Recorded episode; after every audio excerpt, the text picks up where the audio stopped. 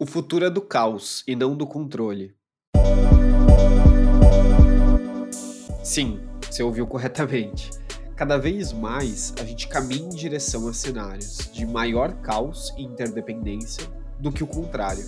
O vetor está direcionado ao caos. Para aqueles que ainda não se acostumaram com a existência de sistemas complexos e caóticos, é melhor começar a inverter o vetor nesse espectro. A época do controle já ficou no museu, né? Os sistemas eles mudaram totalmente.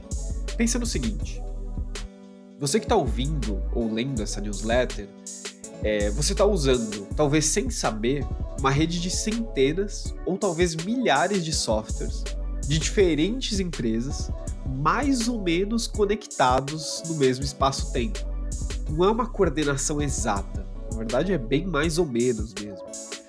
Se você não acredita, pergunta para um desenvolvedor ou uma desenvolvedora de software o quanto de controle você tem sobre o software que você cria.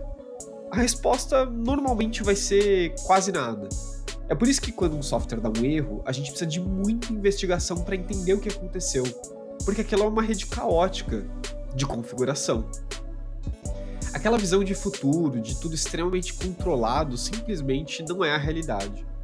Na realidade, os cenários eles são cada vez mais caóticos e com conexões mais complexas. Então, o que nos resta? Para mim, nos resta a gente ter métodos e ferramentas adequadas para navegar nesse mundo, para que a gente consiga criar soluções que influenciem sistemas e não que controlem. Não é à toa que o design tem sido uma das principais formas de navegar nesse mundo.